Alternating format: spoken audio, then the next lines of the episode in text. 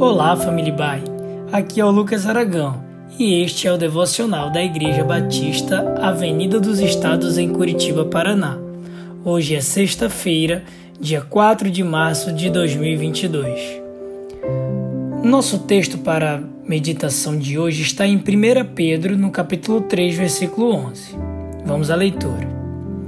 Aparte-se do mal, pratique o que é bom, busque a paz e empenhe-se por alcançá-lo. Dentre os maiores anseios humanos em todas as épocas está a paz. Ela sempre figura nos desejos para o ano novo. Apesar desse fato, na prática muitas vezes nós não trabalhamos pela paz. Antes, pelo contrário, com mais frequência do que gostamos de admitir, promovemos conflitos uns com os outros muitas vezes por motivos unicamente egoístas. É Tiago quem denuncia essa tendência do coração humano.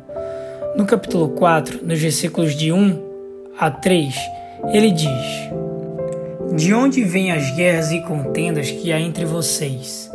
Não vêm das paixões que guerreiam dentro de vocês? Vocês cobiçam coisas e não as têm, matam e invejam mas não conseguem obter o que desejam. Vocês vivem a lutar e a fazer guerras.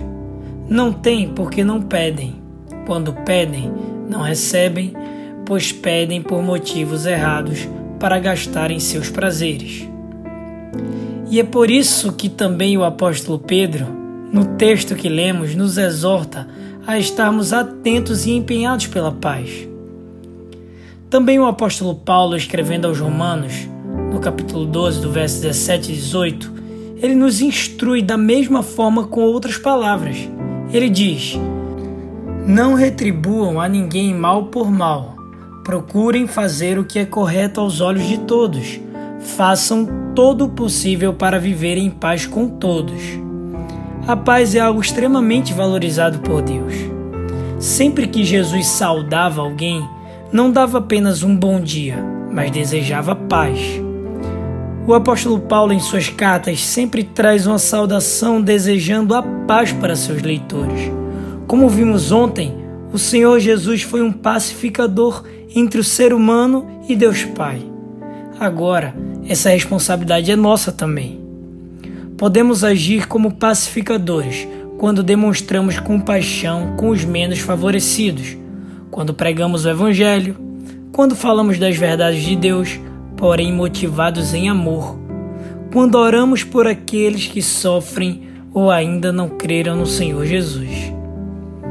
Meu desejo é que nestes dias nos quais a guerra da Rússia contra a Ucrânia nos lembra mais uma vez o quanto a paz é algo precioso e tão necessário à vida, é que nós possamos nos empenhar pela paz no trato uns com os outros e prosseguir orando continuamente para que o Deus da paz nos dê a sua paz.